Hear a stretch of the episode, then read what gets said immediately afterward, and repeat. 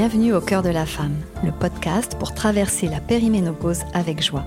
Je m'appelle Pascaline, je suis naturopathe et praticienne de shiatsu et ma mission est d'apporter un regard neuf et curieux sur notre nature cyclique afin de redonner aux femmes leur plein potentiel.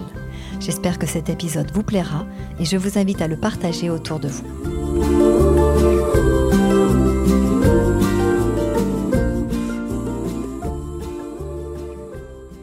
Tu parlais de. J'ai aussi senti ce remodelage dont tu parles, c'est-à-dire qu'il y a quelque chose qui s'en va, mais il y a quelque chose qui arrive, et c'est un équilibre permanent, le vivant. Il y a toujours cette complémentarité qui est là. Si on, on ne nous laisse pas sans rien, on a cette capacité à pouvoir euh, nous accompagner nous-mêmes, aller chercher des ressources si on en a besoin, parce qu'aujourd'hui, il y a quand même la possibilité de, de trouver d'autres endroits pour s'informer que voilà que ce que que, uniquement ce qui est dit euh, de manière euh, plus large, parce que euh, j'ai écrit un livre, mais quand je vais à la FNAC, il est bien caché à côté des autres livres de personnes bien plus connues. J'ai de le mettre devant, mais je me dis, mais, mais, il est hyper beau mon livre. Ils vont lire les autres livres, ils sont très moches. Et d'ailleurs, tu sais, tu parlais que tu allais dans les dans les librairies et les bibliothèques. Et je sais maintenant comment j'ai pris contact avec toi, c'est que tu avais, tu étais allé à la librairie d'Angoulême et tu avais montré ton livre qui était euh, en rayon. Et en fait, je, le mien était deux livres plus loin. Et en fait, c'est comme ça. Oui, oui. Oh oui, oui. c'est rigolo de voir ça. Et, c'est comme ça que je t'ai euh, que je t'ai envoyé un message. Euh, moi, j'aimerais te poser une dernière question. C'est selon toi, quelles sont les, les ressources que, l'on peut mettre en place pour avoir une avancée en âge épanouissante Oh, les ressources. Grande question très vaste. Oui, c'est très, très vaste. Tu choisis un angle. Moi, j'ai l'impression que j'ai l'impression qu'il pourrait y avoir peut-être un point de départ, justement, puisque les ressources, on va aller les chercher en fonction de ce qu'on ressent, en fonction de ce qui se passe pour mmh. nous, en fonction de ce qu'on vit concrètement. Euh, de quelle nature sont les choses qui nous questionnent, qui nous troublent, qui, nous font, voilà, ou qui nous font nous sentir, nous sentir euh, pas bien, nous sentir qu'il y a besoin d'accompagner, de, donner au corps ce dont il a besoin pour, euh, chercher son équilibre le, et le, retrouver, le construire. Donc, peut-être que peut-être que la, racine de ça, la source de ça, ce serait, euh, c'est valable pour tout le temps, mais, je, mais en, dans cette période-là, en rentrant dans cette période-là qui est tellement particulière et puis qui est longue, c'est pas quelques mois. Hein. C'est clair, bien sûr c'est long. Ah oui, c'est une traversée. C'est pour ça que je dis que c'est une traversée. Hmm. Ouais. Donc, donc peut-être encore plus, plus, plus, plus quand on, quand on rentre dans cette, dans cette traversée, ce serait de, de se créer une pratique vraiment régulière hmm. de, d'écoute, de, d'écoute de soi. Euh, moi, dans, dans mon expérience, je, je, il me semble que euh, la pratique de tenir un journal euh, est une pratique ultra simple, hmm. ultra accessible, et qui peut aller très loin. Dans, on peut vraiment en tirer un bénéfice d'une très très grande qualité de profondeur dans, mm. dans, dans, l'écoute de soi, dans la découverte même, je dirais, de ce qui se passe en soi. Parce qu'on mm. est souvent les plus, on est souvent soi-même, on est tellement, c'est tellement complexe un être humain. C'est tellement complexe ce bah qui se passe. Et on a tellement, le cerveau aussi a tellement de biais, hein, de biais de, de, de des, différents biais cognitifs ah qui mhm. nous enferment, hein, qui peuvent mhm. nous voiler la face, nous enfermer, nous empêcher d'accéder à nos mhm. ressources alors qu'elles sont là. Nos ressources, on les a. C'est juste qu'on n'arrive pas euh, à, voilà, forcément au bon moment euh, à, trouver le, contact avec cette ressource. Euh, et j'ai le sentiment que j'ai le sentiment que cette pratique du journaling. Alors particulièrement, moi j'ai un grand amour particulier pour euh, la technique qu'on appelle le journal créatif, qui est la méthode, la méthode d'Anne-Marie Jobin, à laquelle je suis maintenant formée en tant mm. qu'animatrice professionnelle aussi. bien que je l'ai pratiquée pour moi-même en autodidacte pendant 14 ans, à un moment donné, j'ai senti que que c'était important de, passer par la phase professionnelle de la formation. Et ça n'a fait que me confirmer ça, me confirmer mmh. que, voilà, en tout cas, le journalisme, en tout cas, tenir un carnet, tenir un journal, c'est sûrement quelque chose qu'on peut tout faire, même quand on a beaucoup de souffrance, qui nous oblige à être beaucoup alité, par exemple. Hein. Euh, c'est quelque chose qu'on peut faire. Et à partir de là, à partir de ce qu'on déplie grâce à cette écoute, euh, à partir de là, du coup, on va, on va, on va plus, on va avoir plus de facilité, de fluidité à aller prendre les ressources, à aller chercher autour de nous les ressources qui nous correspondent vraiment et qui correspondent à notre réalité, à ce que nous, on est en mesure de vivre. C'est évident qu'une femme qui arrive dans cette période-là, euh, en bonne santé, euh, sportive, enfin plutôt sportive, en tout cas plutôt à l'aise avec le côté physique, avec, euh, voilà, avec un accès facile en tout cas au, corps. Du corps, voilà, l'activité dont le corps a besoin, parce que le corps a beaucoup besoin de, se mobiliser. Complètement.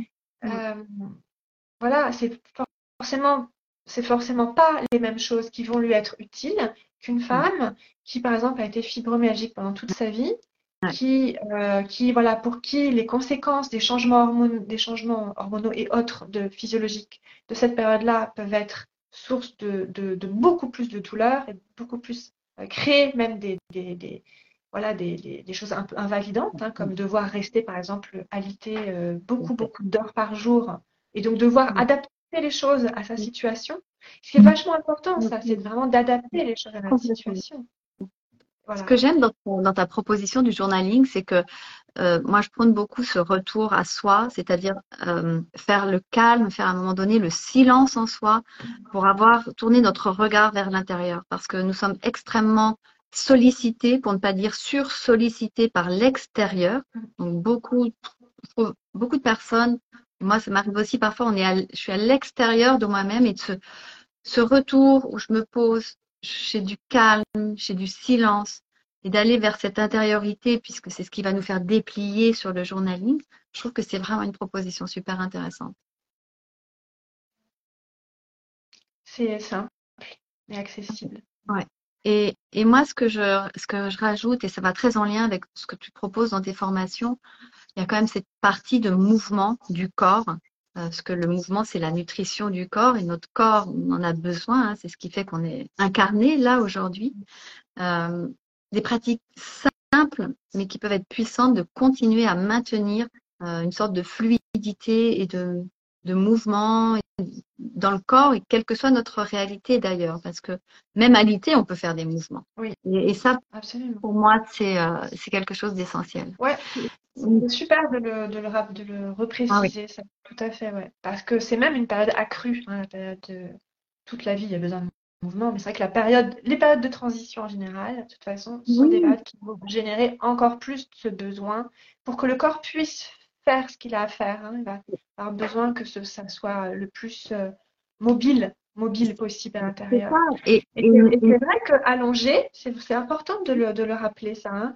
Quelle que soit la situation, il ne faut pas baisser les bras, il ne faut pas se dire, mais oui, mais moi, dans ma situation, c'est évident que je ne peux pas faire de sport.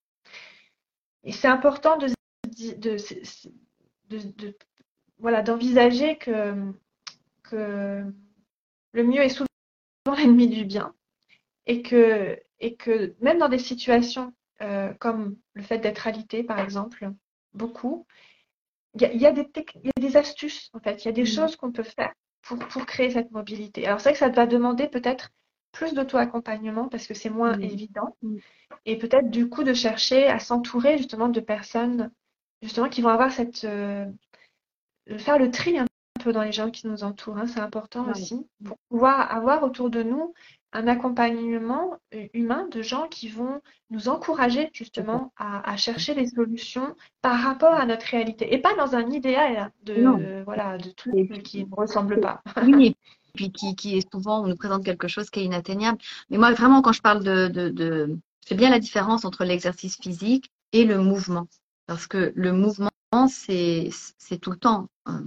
Qu'on peut mettre notre corps en mouvement. Et j'avais lu un livre dont j'ai oublié le titre là momentanément, et c'est une femme qui, qui dit que peu importe finalement le, temps de sport que vous passez dans une journée, c'est le temps de sédentarité qui va influencer euh, notre état général. C'est-à-dire que si on fait une heure de sport tous les jours, mais que le reste du temps, on est sédentaire assis sur une chaise, euh, eh bien, ce sont les mêmes maladies qui vont être déclenchées qu'une personne qui ne fait pas de sport. Donc, ça ne veut pas dire ne pas faire de sport, je sais toujours très bien d'en faire, mais c'est donc cette idée de mouvement au quotidien, de mouvement tout au long de la journée qui peut être intéressant.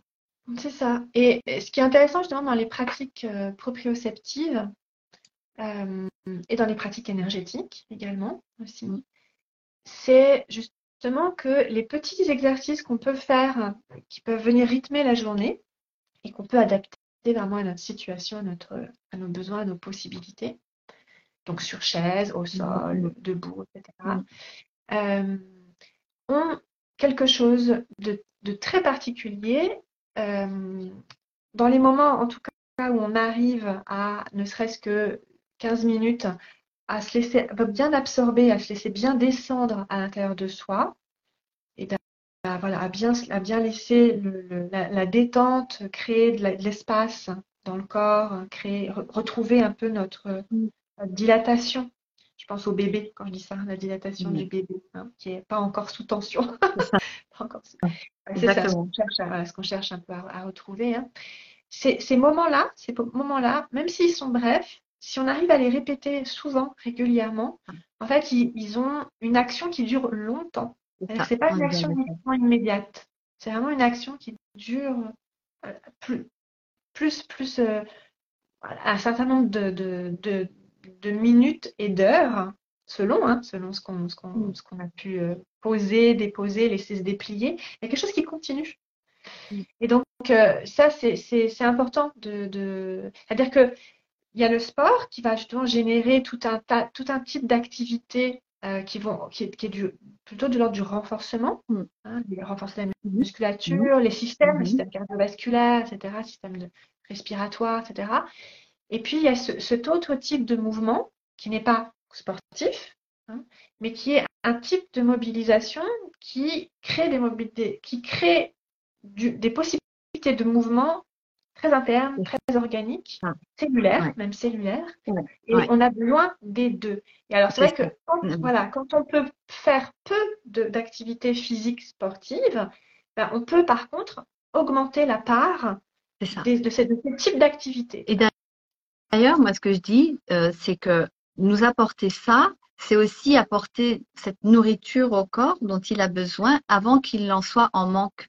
Parce que souvent, ce que j'ai constaté, c'est que les, douleurs, les souffrances, elles arrivent parce qu'on a trop tiré sur la corde et qu'on n'a pas apporté, on n'a pas réajusté au premier petit message que le corps nous envoyait.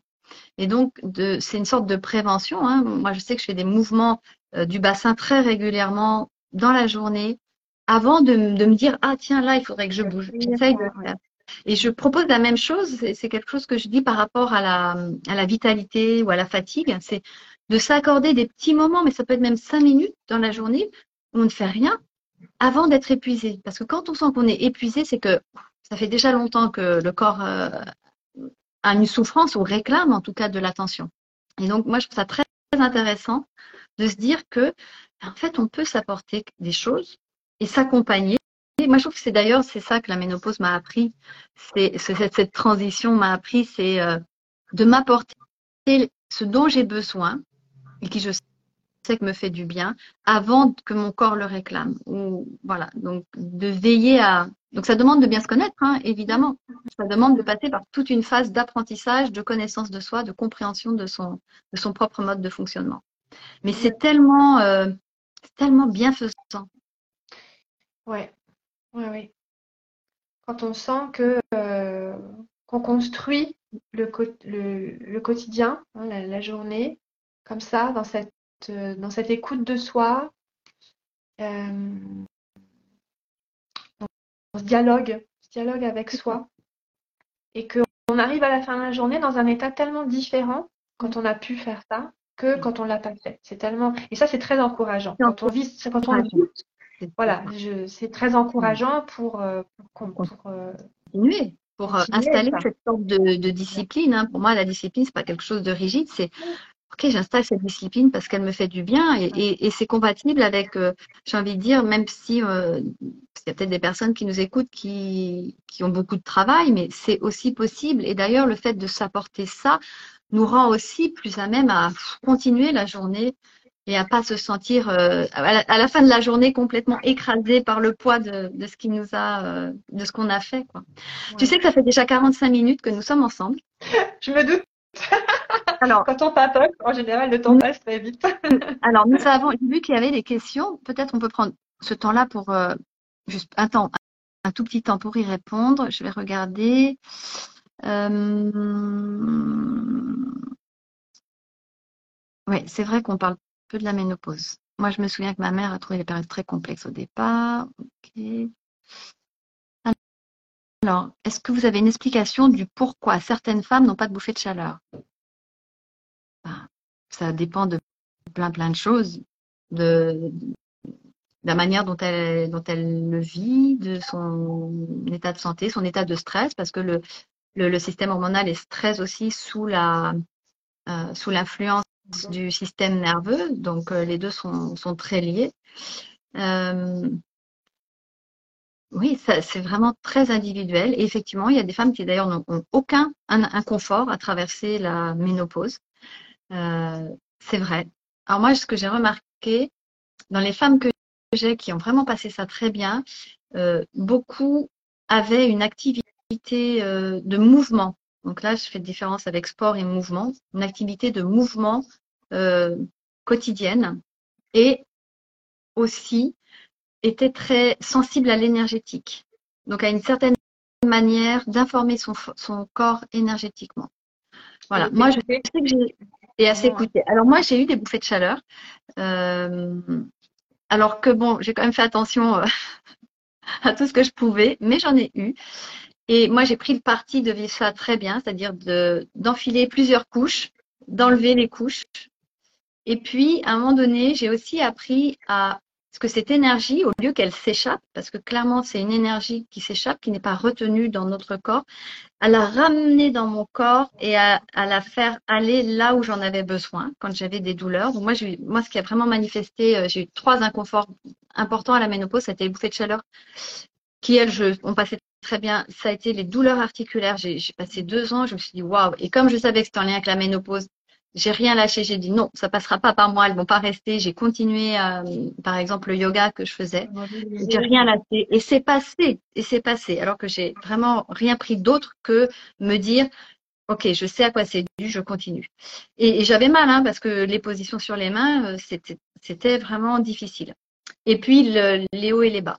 Donc euh, une fois que j'ai eu compris comment ça allait tourner pour moi la ménopause, cette transition, euh, par exemple, les bouffées de chaleur, c'était passé au second plan. Donc, j'ai décidé de, de me dire, OK, comment je peux faire? Là, j'avais vraiment une, une action directe. Dès que je la sentais arriver, je demandais vraiment énergétiquement à ce qu'elle aille. Et ça marche très, très bien. Ça, se transmet très bien et ça fonctionne très bien. Donc, pourquoi il y a certaines femmes qui n'ont pas? Ça dépend vraiment de comment elle le vit, comment elle le perçoit, qu'est-ce qu'elle a mis en place dans, dans sa vie. Ça, c'est très individuel. C'est vraiment ce qu'on vient de dire depuis le début. C'est chaque femme est unique. Et ne, vous comparez pas parce que je trouve que la comparaison, c'est pire. Ça vient nous, on se perd de vue en se comparant et on, se dit, tiens, mais pourquoi elle en a pas et moi j'en ai? Et là, en fait, ça amplifie le, phénomène à l'intérieur. Je ne sais pas ce que tu en penses, oui, Et une petite chose qui peut être intéressante, justement, quand on a des, symptômes comme, par exemple, des bouffées de chaleur, c'est aussi de te tenir un journal de ça hein, pour voir justement s'il y a des liens entre quand on a des, des, des symptômes comme ça Est-ce qu'il y a des, est-ce que au bout d'un moment, hein, on les voit pas forcément tout de suite les liens. C'est pour ça que c'est important de, voilà, c'est pas forcément euh, rapide ce qu'on va observer, ce qu'on va réussir à observer. Mais voilà, comme on a plusieurs années, de toute façon, hein, la périménopause c'est une longue période. Euh, tenir des, des, un journal nous permet aussi de revenir sur, sur des notes qu'on avait pris euh, six mois, un an, trois ans avant, et de, et de faire des liens, des recoupements et des choses qu'on comprend au fur et à mesure. Et du coup, on peut mettre en place des choses plus, euh, voilà, affiner, affiner les choses voilà, et comprendre certains euh, causes à effet. C'est ça, c'est ça. Alors oui, c'est vrai que, par exemple, euh, une alimentation trop chaude, Je pense à l'alcool, euh, tout ce qui va venir chauffer le corps peut déclencher les bouffées de chaleur. Un stress important. Je vois, il y a des femmes, elles ont beaucoup de stress, elles ont beaucoup de bouffées de chaleur. Et en fait, c'est pas tellement l'hormonal là qui est à, réguler, c'est plutôt le, stress et le système nerveux. Surtout que à la ménopause, on continue de sécréter euh, un oestrogène qui s'appelle l'estrone. Et euh, quand nous avons notre cycle menstruel, ce sont les ovaires qui le sécrètent. Et une fois que euh, les menstruations sont arrêtées, c'est euh, les surrénales, le foie et les tissus adipeux qui vont prendre le relais pour générer cette estrone. Mais bien sûr que si on arrive avec complètement épuisé, ben, les surrénales vont avoir du mal à prendre ce relais. Si on arrive avec un foie encrassé, c'est pareil, le foie aura du mal à prendre ce relais. Mm. Donc c'est euh, c'est un tout qui fait que euh, c'est d'abord très personnel et c'est un tout qui fait que ça va s'équilibrer. Là, j'ai une autre question qui est qu'on n'est pas informé du manque hormonal sur la santé des os, la peau, l'humeur. Donc, c'est vrai que les oestrogènes ont un rôle important sur la santé, les os, la peau, l'humeur, euh, la santé cardiovasculaire, etc. Et, euh, et de savoir qu'il y a, même après la ménopause, on sécrète ces fameux, ce, ce fameux oestrogène, c'est aidant. Et c'est pour ça que préparer cette traversée du mieux qu'on peut euh, ben, va favoriser qu'elle soit mieux sécrétée. Et puis, il faut savoir aussi que nous avons euh, encore au niveau de nos ovaires un certain nombre de follicules lorsque les menstruations s'arrêtent et de continuer à pouvoir les informer énergétiquement pour leur demander à ce qu'ils puissent sécréter un minimum d'œstrogène pour la qualité de notre peau, pour la santé des os. Moi, j'aime bien demander aussi pour la répartition des graisses, parce que les oestrogènes sont responsables de la répartition des graisses dans le corps, ce qui fait que quand il y a moins d'œstrogènes, oui, notre corps change. Euh, moi, je l'ai très nettement vu, mais encore une fois, le mouvement que je fais tous les jours fait que euh, j'ai toujours ma silhouette. Euh, j'ai la taille qui est toujours marquée. moi, ça fait maintenant presque quatre ans et demi que j'ai passé ma ménopause et voilà, je, il y a beaucoup de femmes qui m'ont dit, mais moi, je suis devenue une sorte de, tube. Non, c'est pas une fatalité non plus. Donc oui, on n'est on, n'est pas informé. Donc voilà, nous vous informons aujourd'hui que euh, effectivement, les oestrogènes ont un rôle important sur tout ce qui a été mentionné ici et que c'est pas une fatalité, on peut aussi intervenir. Il y a aussi les automassages qui permettent d'entretenir la, qualité de la peau.